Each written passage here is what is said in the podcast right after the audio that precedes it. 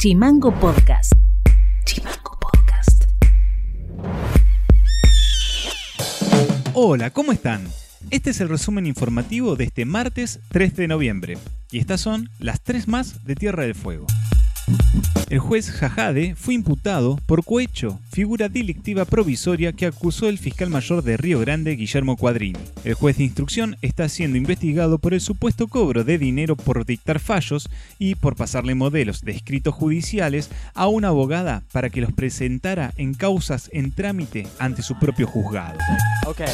El secretario de Protección Civil, Daniel Facio, aclaró que en la frontera no hay cambios y el horario límite para cruzar son las 14.30 horas, que es cuando Chile inicia el proceso de desinfección diaria. Ese límite se fijó porque quien atraviese el primer puesto más tarde ya no llega a la última frontera antes del horario de cierre a las 20 horas.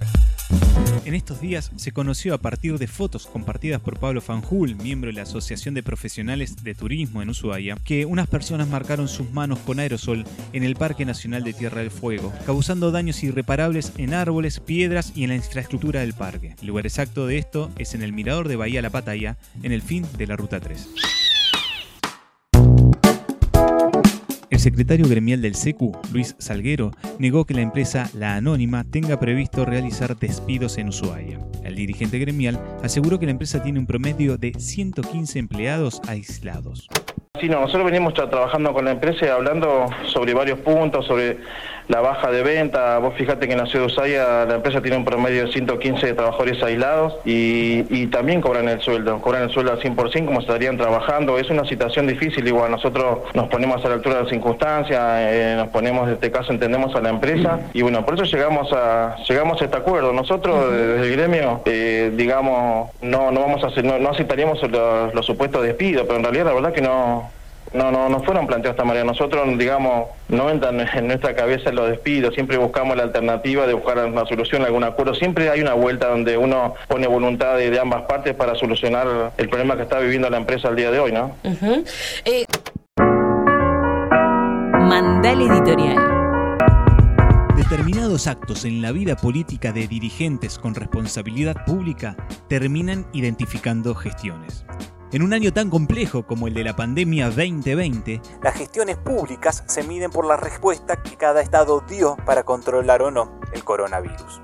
En noviembre ingresamos en el mes 9 de la cuarentena y en el mundo de la pandemia las noticias transitan por el rebrote de casos en el hemisferio norte y por la compra argentina de 25 millones de dosis de la vacuna rusa Sputnik 5 para comenzar a aplicar en el país en la primera etapa del año entrante.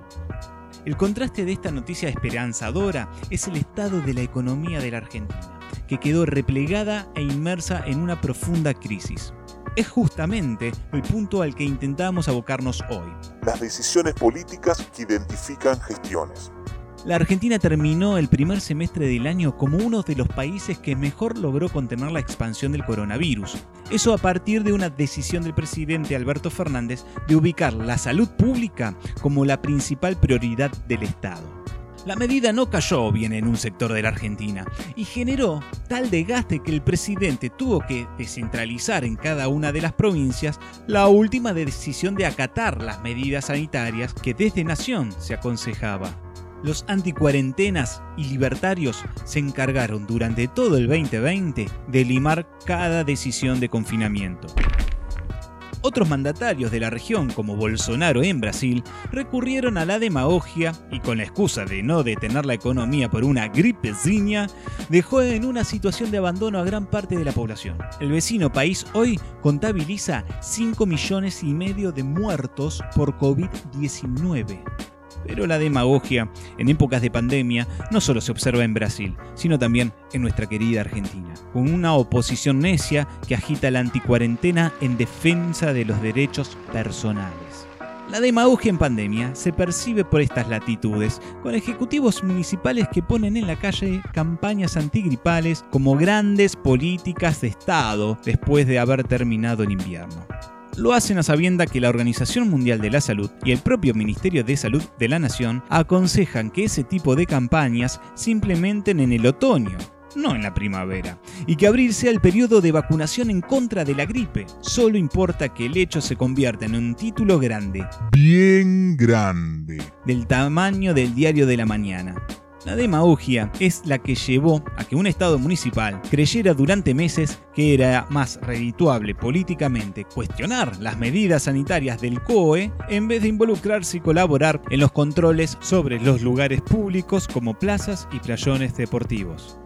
La pandemia no da espacio para la demagogia, eso a pesar de que algunos hayan insistido en que este era el camino. Esto ha sido todo por hoy. Seguimos en Spotify y en redes sociales como Chimango News y escribinos vía WhatsApp al 2901 6506 66. Te dejamos un tema musical de Bruce Springsteen y nos reencontramos mañana. Chao. Chimango Podcast es una producción de Chimango News. Conduce Federico García. Diseño y redes Micaela Orué. www.chimangonews.com.ar